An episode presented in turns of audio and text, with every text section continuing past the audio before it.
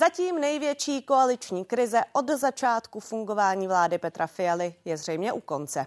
Lídři stran se na dohodovacím jednání domluvili na tom, že ministr pro evropské záležitosti Martin Dvořák nebude mít zmocněnce pro euro. Včera jmenovaný ekonom Petr Zahradník zůstane pouze jeho poradcem. Oznámili to před několika minutami.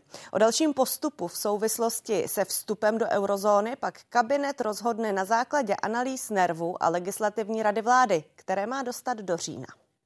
Hodně jsme se bavili o tom, abychom nezatěžovali veřejnost svými spory, ale abychom se soustředili na to, co je důležité.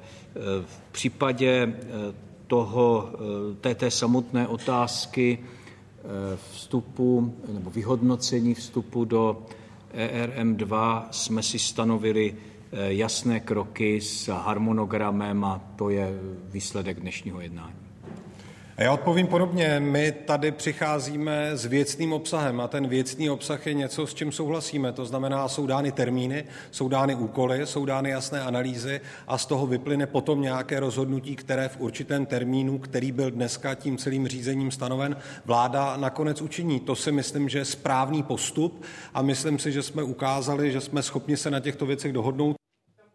Jan Lacina, místo předseda Hnutí stan, je se mnou ve studiu. Dobrý večer. Dobrý večer. Stejně tak místo předseda TOP 09 Matěj Ondřej Havel. I vám hezký večer. Dobrý večer. Pane Lacino, začnu u vás. Tak dostali jste přes prsty. Včera to byl zmocněnec pro euro za stan, pan Zahradník, dnes už jenom poradce. Já myslím, že to je právě naopak. Já myslím, že za poslední tři hodiny se podařilo vyjednat to, co se nepodařilo vyjednat za posledních 20 let od té doby, co jsme vstoupili do Evropské unie. Čili dneska došlo normálně velmi zásadním posunům v koalici. Eh, jsou tady termíny, jsou tady jména, jsou tady úkoly a víme, že v říjnu mají jednotliví lidé dodat eh, analýzy, mají dodat eh, stav připravenosti a dohodli jsme se na tom, že na základě výsledků za rok 2024 vláda skutečně rozhodne o dalším postupu vůči euru. To je obrovský posun, takže já bych řekl, že to je právě naopak. To by bez toho nešlo, bez toho, hmm. že by se nejdřív řekl, že tedy pan Zahradník je zmocněnec, potom by byla na vás naštvaná, zbyla část Vidíte, koalice. Někdo možná může říkat, že by šlo, ale jak vidíme, tak možná nešlo, protože vidíte, když se podíváte do té vládní agendy, do programového prohlášení, tak vidíte, že některé věci mají prioritu, ty se tlačí, ty běží, pak jsou takové věci někde mezi tím a pak jsou takové věci, které, nebo ty, ty třetí, které ta vláda trošičku nechá z různých důvodů vyhnívat a já jsem prostě absolutně přesvědčen, že ta agenda okolo eura byla přesně ta třetí, která prostě by dále vyhnívala a tímhle tím krokem, který my jsme provedli na začátku tohohle toho týdne, jsme do, do toho najednou dali nějaký ráz ráz a ten ráz se projevil v tom, že ta věc prudce zrychla. Já bych řekl, že až to budeme vyhodnocovat, že budeme spokojeni nejen my, ale i celá vláda a také Česká republika, protože přijetí eura je v našem zájmu. Pane Havle, taky to vnímáte jako úspěch hnutí stan? Je úspěchem celé vlády, že dneska proběhlo dohodovací řízení, výsledkem kterého je dohoda o dalším postupu. Nicméně, v čem s kolegou nemohu souhlasit, tak to je ten způsob, jakým to proběhlo.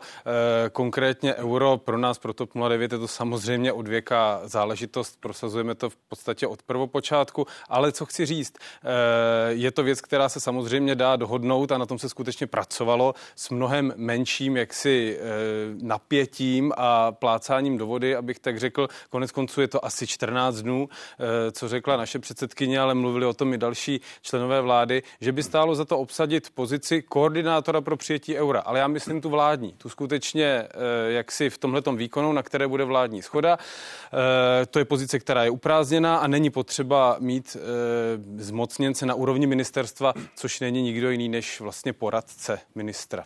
Tak o tom mluvili, pokud se nemýlím, i zástupci ODS. Pan Dvořák se vyjadřoval i ve smyslu, že to vnímal jako výzvu. Nepletu se. Eh, ne, já jsem z toho, co tady říkal pan kolega Havel, pochytil to, bylo by dobré obsadit. Jo? To znamená nějaké podmiňovací způsoby a my jsme o tom mluvili od Dubna. E, Topka o tom možná mluví ještě déle, ale nedělo se vlastně vůbec nic a e, to je to možná, co je podstatné. My jsme vlastně se ocitli ve velmi zvláštní situaci, protože ten pohyb směrem k přijetí eura, tak chtělo pě, čty, chtěli čtyři politické strany z pěti, které tvoří vládní koalici a najednou, když my jsme udělali tenhle ten jakoby zrychlený krok, rok, tak jsme se najednou na chviličku v tom ocitli sami, tak teď už jsme na, naštěstí pohromadě. Důležité je o tom, je, je to, že se o tom přestává mluvit. Má to termíny, má to jména, má to úkoly a ten ta věc se prostě dala prudce dopředu. To, to je skvělá zpráva. Možná spíš začíná o tom mluvit ještě o euro jako takovém a my se o tom budeme bavit, ale zajímá mě, jak se teď cítíte v rámci pěti koalice, protože to není první věc, která vám byla vyčítána v těch posledních eh, týdnech. Pan Lukašov nejprve to video, eh, že to tedy řekne panu Fialovi a tak dál. Potom tady byly debaty o zestátnění Česu, potom paní Pekarová Adamová i se vyjadřovala o tom, že se tady slibuje na těch debatách bez cenzury, komu se co přidá, aniž by to bylo předjednáno. Tak to už je těch sporů možná víc, tak jak vám to možná asi ne. koalice je? Omlouvám si, skáču řeči, omlouvám se. Já bych eh, to možná neříkal spory, ale možná z toho správně cítíte, že ambice eh, starostů byla jaksi zatřást tou vládou, protože někteří vrcholní činitelé té vlády prostě přišli s tím, že všechny podstatné reformy už se staly v těch prvních dvou letech a teď, že už se to dojede a to se nám skutečně nelíbilo, takže jsme přešli do jakési ofenzívy, ale je také pravda a je potřeba říci, že v těch svých výjezdech eh, pan eh, náměstek, eh, pardon, pan vicepremiér Rakušan hájí pozice vlády, nehájí jenom pozice stanu. A když jsme mluvili o tom, že ten výkon v půl je plný kompromisů a že z naší strany není úplně, úplně ideální a že bychom měli přijít, přicházet se správnými řešeními a ne s polovičatými kompromisy, tak si myslím, že to, co proběhlo teď v posledních dnech okolo eura, je vlastně taky úplně no typický to příklad, o, až k o, o co nám šlo. řízení. Ano. Tak eh, jestli třeba nezačnete eh, trošku, řekněme, na debatách eh, bez cenzury s nějakou autocenzurou. Nebo pan Rakušan? Tak debaty bez cenzury jsou asi velmi složitý žánr. Představte si tam sama sebe. Já obtížně si na, v hospodě v Sokolově nebo v Karviné představuju sám sebe velmi obtížně. Na druhou stranu nevidím úplně jiného člena nebo předsedu té, těch, té koaliční pěti koalice, který by si do té hospody stoupila hájil v té vřavě pozice nejen stanu, ale pozice vlády, pozice této koalice. Já si myslím, že ten postup, který jsme zvolili, zatím vyhodnocujeme jako správný a je možné, že prostě ten náš hlas od teďka bude trošku důrazněji slyšet. Myslím, zatím byly takový ty velmi zdvořilí dodavatelé 33 hlasů eh, do té eh, jaksi vládní, vládní koalice a té vládní agendy, kterou dost významně lídrovala ODS, tak možná tohle se trošičku posouvá. Pane Havle, tak teď se situace uklidnila, neobáváte se další debaty, tuším, že je v Mostě, že zase přijde něco, zase přijde nějaký, vy tomu neříkáte spor, budiš, ale eh, zase nějaká třenice, řekněme, v rámci pěti koalice. Nebojíte se toho po těch zkušenostech? Trošku se bojím a než vám odpovím na otázku, tak dovolte krátkou reakci na ty výjezdy do krajů. Já osobně s dalšími kolegy jsme v loňském roce projeli celou republiku s debatami s veřejností, s programem o euru. My jsme Evropa, jsme tomu říkali. Navštívili jsme e, všechny kraje a e, těch debat po hospodách, jak říkáte, jsme se účastnili taky. Jenom jsme tam neprovokovali koaliční partnery, eh, jenom jsme prostě nekladli takové dynamity do té koaliční spolupráce, takže jde to asi i jinak. Já proti tomuhle tomu se chci trošku vymezit. Pánové, eh, pan Klimeš dnes v interview ČT24, novinář David Klimeš, mluvil ale o tom, že nečeká žádný zásadní otřes v pěti koalici, protože váš odpor k hnutí ano je natolik silný, že vás to zkrátka bude stále stmelovat. Tím byste souhlasili? To je to, co vás teď spojuje tedy? Já bych s tím zaprvé určitě souhlasil. Myslím, že jestliže jsem použil to slovo, že jsme chtěli s tou vládou trochu zatřást, tak rozhodně není nějak ohrožovat ani nic jiného. A myslím si, že ta ambice všech těch pěti stran koalice je eh, nabídnout v roce 2025 v říjnu veřejnosti takovou nabídku, aby jsme tu zemi nepředávali populistům a nacionalistům a různým jiným extremistům, ale aby ta vláda v podobném složení pokračovala i dál. To je nepochybně náš společný zájem, eh, takže tak, takhle bych asi tu věc eh, popsal já. Myslím si, že, že jdeme správným směrem. Ale provokovat budete trošku. Eh, my jsme říkali, že budeme hlasitěji dá, formulovat ta témata, která pro nás jsou naprosto klíčová, která jsou pro nás důležitá. Euro je typickým tématem, takže jsme to vlastně jako předvedli jaksi na prvním konkrétním formátu a myslím si, že tohle od nás samozřejmě do určité míry lze čekat, ale rozhodně od nás nebude, ne, nemůžete čekat, že budeme rozkladným činitelem v té vládě a myslím si, že její jaksi soudržnost je samozřejmě hodně daná tou náladou a tím, co se děje ve sněmovně a tím, že uh, ta opozice povýšila obstrukce na destrukce a že vlastně to, co se tam odehrává, je za hranicí podle mě dobrého vkusu. To nás drží pohromadě naprosto nepochybně. Pane Havle, co vás tedy spojuje za vás? Eh, já si myslím, že hnutí stan eh, za prvé trošku testuje svoje hranice a řekl bych, že v těch posledních týdnech trošku překročili hranice slušné koaliční komunikace. Jsem rád, že dneska došlo k dohodě a že třeba ta slušná komunikace zase přijde. Já jsem také rád tomu, že si snad starostové a nezávislí uvědomili, že eh, pokud by stupňovali tyto svoje kroky, tak by mohlo taky dojít v extrémním případě k rozpadu té vládní koalice a hrozil by nám třeba ten slovenský scénář návrat populismu a jsem rád, že se s kolegou shodujeme v tom, že to je něco, co si nikdo z nás nepřeje. Tak pojďme se teď možná podrobněji podívat eh, na to, co v této souvislosti, tedy v souvislosti s eurem, stojí v programovém prohlášení vlády. Kabinet se v dokumentu nedomluvil na tom, že by se v současném volebním období přijetím evropské měny zabýval. Stojí v něm ale například to, že se vláda v zájmu zdravých veřejných financí zavazuje k rychlejšímu splnění maastrichtských kritérií. Právě ta musí členská země 27 splnit, aby mohla přijmout euro jako svou oficiální měnu. A vláda se v programovém prohlášení zavázala k tomu, že prověří přínosy a rizika vstupu Česka do evropského mechanismu směných kurzů ERM2. A postoj vlády k přijetí eura chtěla už dnes řešit i opozice na jednání sněmovny. Tento bod na program schůze ale neprosadila. Hnutí ANO zřízení postu zmocněnce kritizovalo a chtělo vyjasnit, proč vznikl. SPD pak úvahy o přijetí eura odmítá. Takový krok by podle hnutí poškodil českou ekonomiku. Fialová vládní koalice chce za každou cenu prosadit euro v České republice a poškodit naší republiku. A teď se ve vládě hádají. Ministr Dvořák za stan si dělá, co chce a premiér Fiala to jako obvykle vůbec neřídí. A připojil se k nám za opozici Aleš Juchelka. Dobrý večer. Dobrý večer, dobrý večer. Já ještě divákům řeknu, že původně měl přijít Karel Havlíček, nakonec tady náhrada, máme tady Aleše Juchelku. Eh, tak už je to vyjasněno, už se nemusíte nic vyjasňovat, už se nemusíte ptát. Jak se to myslelo, tak jste spokojený? Tak zaprvé je velmi nestandardní, že tady sedíme eh, v tuto chvíli teď tři až po nějakých deseti minutách, kdy já jsem nemohl reagovat na všechny ty výtky, které Protože tady jsme padly se tady bavili o věcech u vládní koalice, koalice ano. ale zaznělo tam i několikrát hnutí ano a právě eh, naopak já bych chtěl reagovat na to, co se tady teď v tuto chvíli Proto jste odehrálo a říkám, že to je dramaturgicky a editorsky velmi nestandardní a mám proti tomu velkou výtku. Eh, Nicméně v tuto chvíli vidíme samozřejmě, že se vládní koalice nějak domluvila. My jsme ani nepředpokládali, že by to eh, bylo jinak. Vlk se nažral a koza zůstala celá. Už nemáme zmocněnce pro euro, ale pouze poradce, takže jsme to vlastně jenom kosmeticky nějakým způsobem vyměnili a zahladili ten spor eh, tím, že eh, někdo v nervu pravděpodobně připraví do října nějakou analýzu ohledně přijetí eura. Celé to svědčí jenom o tom, že máme velmi slabého premiéra, svědčí to o tom, že tato vláda demagogů a řekl bych manipulátorů eh, skutečně začíná eh, se malinko rozpadat. My to vidíme úplně od začátku. dohodovací řízení, jako ano, taky Eh, jste to zažili ale my to vidíme v tuto chvíli, jakým způsobem tato eh, vládní koalice reaguje na jednotlivé výtky, na jednotlivé prvky. Já vidím, že pan premiér tuto vládu skutečně neřídí, když řekne, že euro není tématem, tak eh, teď v tuto chvíli ustoupí a bude se dít eh, po nějakém dohodovacím eh, Je nebo není to- tématem euro tedy, pane Juchel? Eh, Podle mě v tuto chvíli eh, tématem není. Myslím si, že do konce volebního období eh, nestihneme udělat žádné kroky k tomu, abychom byli v RM, eh, ERM2.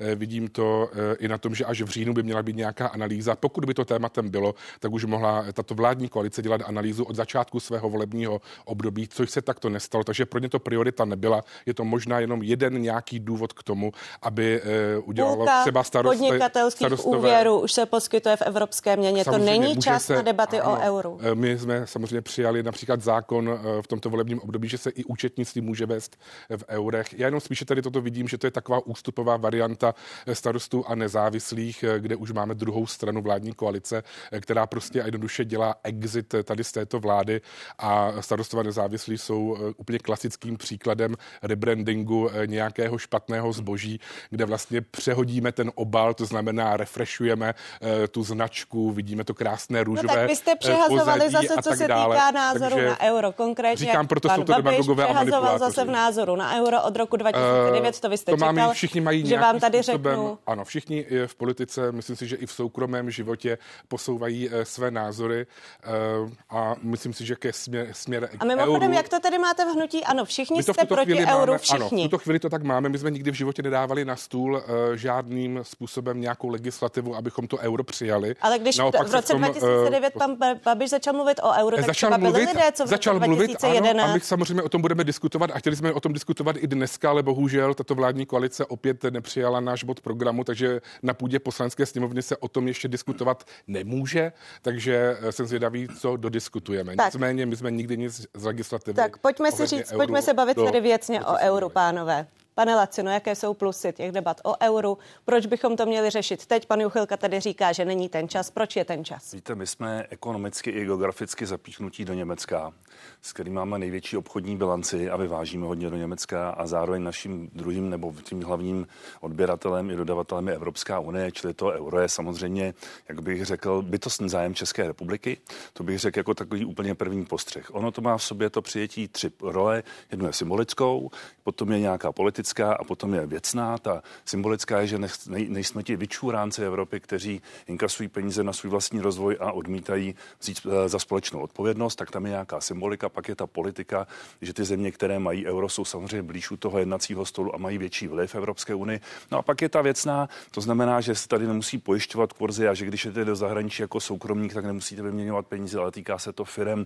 Vlastně na tom dneska profitují hlavně banky, směnárny a potom ty pojišťovací instituce eh, pro nikoho výhodného už to vlastně není. A když to ano v roce 2009 říkalo a mělo tenhle ten závěr, tak bylo určitě progresivní, ale jak vidíte, tak ano, dokáže obrátit o 180 stupňů vlastně ve vteřině. Oni mají tu výhodu, že když zavelí pan předseda, tak všichni ostatní poslanci srazí paty a okamžitě si to myslí. Taky u nás je to vždycky trošku složitější dosáhnout té dohody. Proto říkám, že Pan- se musíme zbavit té demagogicko-manipulativní Pane vlády, což Havle. předsedl, pa, což samozřejmě pan Lacina teď tuto Pane Havle, tady padly argumenty od kolegy Laciny, proč říkal, že je to výhodné, eh, nebo že pro lidi by bylo výhodné, kdybychom se o tom euro bavili a přesto zhruba jenom asi pětina podle těch posledních průzkumů Čechů je pro euro. Jak je to možné?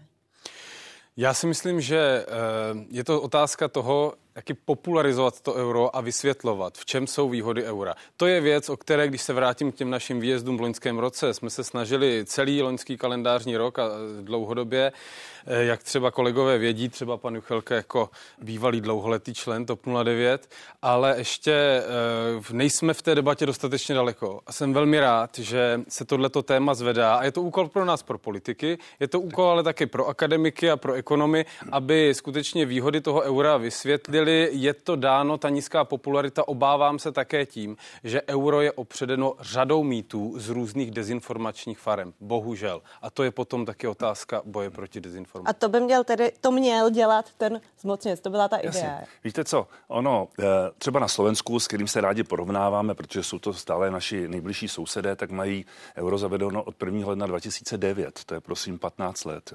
To je, uvědomte si, jak ten čas je vlastně dlouhý. A když oni tam zaváděli poměrně odvážně euro, tak ta popularita byla eh, přijetí téměř podobně jako tady. Pohybovala se v nízkých desítkách procent a dneska jsou někde okolo 80 procent. Jsou s MRM spokojeni. Ale stejně existují jako, i ekonomické analýzy, Jasně. že úplně jim to tolik nepomohlo oproti Česku. Taky jsou takové. Tak a, e- ekonomických analýz je nepochybně hodně, vždycky záleží na tom, jaká kritéria si vezmete. Když se třeba podíváte na inflaci za poslední tři roky, tak Slovensko je na tom inflačně od skoro 10 procentních bodů lépe než my a to nemá svou vlastní jménu a my máme a ta inflace u nás byla o 10 procentních bodů větší. Čili vždycky je- záleží na tom, jaký čas, kritéria, co si k tomu vemete a co změříte a čím to dokládáte. Ale to je ta debata, kterou skutečně má za úkol nebo měl za úkol a i bude mít asi za úkol pravděpodobně Petr Zahradník rozproudit.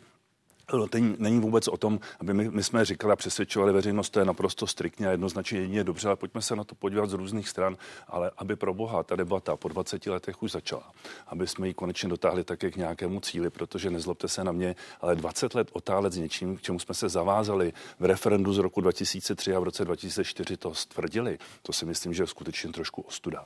Tak a pane Juchelko, teď proč tedy E, Proč? Proč ne? Proč ne? Protože tady se ba- bavíme o tom, že v různých krizích, jak nám pomohla koruna a tak dále, ale my Mhm. máme za sebou krize ekonomické, máme za sebou covid, teď máme za Máme. sebou energetickou krizi a pořád jsme na tom nejhůř. Eh, pořád jsme na tom nejhůř, ale to díky této vládě, například kvůli tomu, že máme největší Já jsem začala od krize 2009. Eh, ener, energetickou inflaci, tak za to může samozřejmě tato vláda špatným zastropováním cen energií.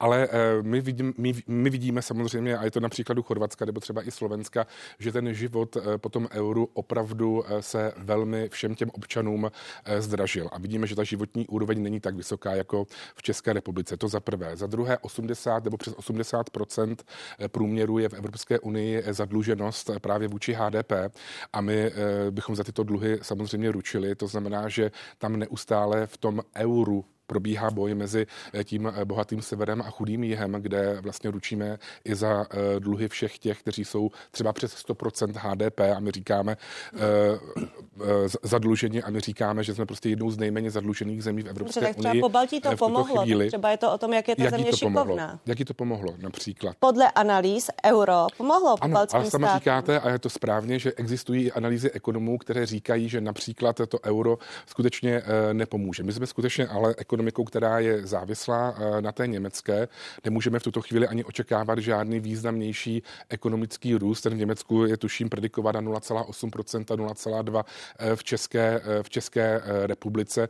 A jak říkám, už ten, kdo je opravdu vývozcem z České republiky, tak může účtovat v euru, může si půjčovat v euru, vůbec nic mu v tom, mu v tom nebrání. Ale skutečně si řekněme na rovinu, že tuto chvíli zhruba 300 miliard korun na všech dividendách odchází pryč z České republiky zahraničním firmám a to je právě nějakým způsobem to vyvažování toho, kdy my z Evropské unie nějakým dotačním titulem vždycky ty peníze a investice dostaneme například na infrastrukturu v průběhu těch x desítek let. Pane Havle, prosím, vaše reakce. Já k tomu jenom chci říct, že eh, v Evropě není žádná země, která je v eurozóně, která by zvažovala odchod z eurozóny. Naopak jsou země, které koketují s tím, že by euro přijali. To je to, čemu se v historii říká hlasování nohama. To je jasný důkaz, že to euro prostě je přitažlivé, je funkčně výhodné. A vy jste tady říkal, pane kolego, něco o těch dluzích a o ručení a splácení možná těch dluhů. Tak si vezměme příklad Řecka. Řecko e, skutečně otestovalo tu eurozónu, stejně jako třeba krize v roce 2008-2009, ve které přistupovalo Slovensko. Byla to asi nejhorší doba, nejnáročnější doba pro eurozónu. Ale Řecko, dobře bylo mu pomoženo, ale Řecko své své dluhy splácí. Právě tak. pod dohledem té uh. eurozóny. Jo. Takže naopak euro pro mě e, z bytostného přesvědčení představuje evropskou měnovou stabilitu. Je to politická záležitost samozřejmě. Já bych ještě dodal, že jsou samozřejmě země, jejichž ekonomika asi nemusí zvenčí působit eh, tak stabilně nebo podobně stabilně jako na naše Chorvatsko, například Slovensko, nevím. A ty už eh, v euro jsou dávno nebo eh, určitou dobu. A my jsme vlastně v takové úplně unikátní skupině zemí, která neplatí eurem a nemá zavedeno euro a potom samozřejmě ještě nemáme moře. Jo? A těch zemí, které nemají moře a přístup pobřeží, je také poměrně málo. Ale na to moři, na to my skutečně nic nezměníme. Ale s tím eurem můžeme hnout relativně velmi rychle a já jsem nesmírně rád, že dneska jsme udělali ten krok, že za tři hodiny dojednali vyjednavači to, co se nepovedlo za 20 let všem předešlým vládám. Pane Chvilko, my jsme se k tomu konec konců ale zavázali.